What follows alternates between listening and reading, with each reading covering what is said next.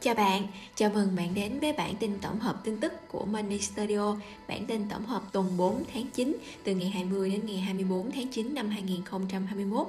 Bản tin hôm nay bao gồm một Diễn biến thị trường chứng khoán của Việt Nam 2. Diễn biến thị trường chứng khoán quốc tế 3. Một số thông tin nổi bật Đầu tiên là diễn biến thị trường chứng khoán Việt Nam Chứng khoán Việt Nam tuần ngày 20 đến ngày 24 tháng 9 năm 2021 nhận định chung vẫn chưa thể bứt phá. Trong phiên cuối tuần, VN Index giảm 0,12% xuống mức 1.351,17 điểm. HNX Index giảm 0,39% xuống 359,63 điểm. Xét cho cả tuần, cả hai chỉ số dường như đứng im tại chỗ, VN Index giảm nhẹ 0,11% và HNX Index thì chỉ tăng 0,49%. Khối lượng khớp lệnh trung bình trên sàn HOSE hơn 797 triệu cổ phiếu trên một phiên, tăng mạnh 15,01% so với tuần giao dịch trước. Sàn HNX đạt trung bình hơn 177 triệu cổ phiếu trên một phiên, tăng 6,72%. Tình hình bệnh Covid-19 trong thời gian qua có những ảnh hưởng tiêu cực nhất định lên nền kinh tế. Tuy nhiên, theo số liệu Cục Đầu tư nước ngoài, Bộ Kế hoạch và Đầu tư vừa công bố, tính đến ngày 20 tháng 9, tổng vốn đăng ký cấp mới điều chỉnh và góp vốn mua cổ phần của nhà đầu tư nước ngoài đạt 22,15 tỷ USD, tăng 4,4% so với cùng kỳ năm 2020. Đây là một tín hiệu tích cực cho nhà đầu tư tại thị trường Việt Nam khi mà thời điểm mở cửa lại nền kinh tế còn không quá xa. Nhà đầu tư nước ngoài bán ròng hơn 900 tỷ đồng trên cả hai sàn, khối ngoại bán ròng hơn 775 tỷ trên sàn HOSE và mua ròng hơn 125 tỷ trên sàn HNX. Tiếp theo là diễn biến thị trường chứng khoán nước ngoài. Phố Wall kết thúc phiên thứ 6 ngày 25 tháng 9 trong sắc xanh, đánh dấu tăng điểm phiên thứ ba liên tiếp và khép lại một tuần giao dịch tích cực dù có khởi đầu tồi tệ. Chứng khoán châu Âu quay đầu giảm hôm thứ Sáu do lo ngại về cuộc khủng hoảng của Avanrende. Đồng thời, dữ liệu niềm tin kinh doanh yếu kém của Đức đã khiến các nhà đầu tư có động thái chốt lời sau đợt tăng giữa tuần. Các nhà đầu tư lo lắng về Evergrande khi thời hạn thanh toán 83,5 triệu USD tiền lãi trái phiếu đã qua và không có phản hồi từ công ty. Tập đoàn Trung Quốc có thể trả lãi muộn trong vòng 30 ngày trước khi xác định vỡ nợ. Tại châu Á, chứng khoán Nhật Bản tăng vọt, dẫn đầu bởi các cổ phiếu chu kỳ với hy vọng phục hồi kinh tế khi các nhà đầu tư lạc quan rằng bất kỳ tác động nào từ nền sụp đổ của Evergrande sẽ không lan sang các thị trường khác. Chứng khoán Trung Quốc giảm trong bối cảnh nhà đầu tư lo ngại về việc Evergrande không thể thanh toán được khoảng 83,5 triệu USD lãi trái phiếu đến hạn trả nợ. Kéo theo đó, chứng khoán Hồng Kông cũng đỏ lửa. Chứng khoán Hàn Quốc cũng giảm nhẹ khi lo lắng về Evergrande lại nổi lên. Tiếp theo là tin tức về giá vàng. Kết thúc phiên 24 tháng 9, giá vàng giao ngay tăng 7,4 USD lên 1.750,2 USD trên một ounce.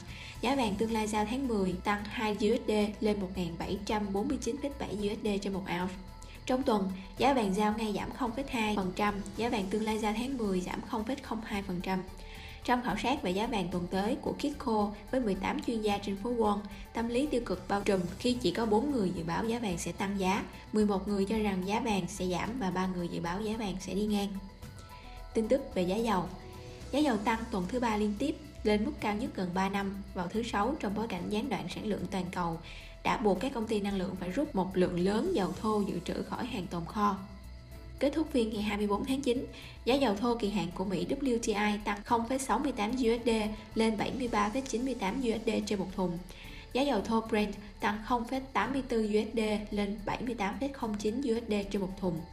Trong tuần, giá dầu Brent tăng 3,7% và dầu thô WTI tăng 2,8%.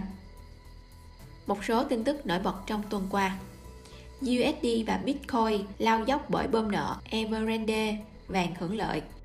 Đồng USD phiên cuối tuần lao dốc xuống mức thấp nhất một tuần so với rổ các đồng tiền chủ chốt sau khi mức giảm mạnh nhất trong vòng một tháng. USD vốn được coi là nơi trú ẩn an toàn. Tuy nhiên, xu hướng tăng của đồng tiền này mấy phiên vừa qua bị lung lay, nhất là sau khi Bắc Kinh bơm mạnh tiền vào hệ thống ngân hàng để tăng tính thanh khoản vào ngày 23 tháng 9.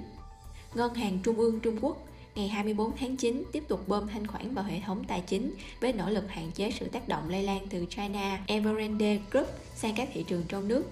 Tổng cộng trong 5 ngày qua, Ngân hàng Trung ương Trung Quốc đã bơm ròng 460 tỷ nhân dân tệ, tương đương với 71 tỷ USD tiền mặt ngắn hạn vào hệ thống ngân hàng trong nước, riêng 24 tháng 9 là bơm 70 tỷ nhân dân tệ.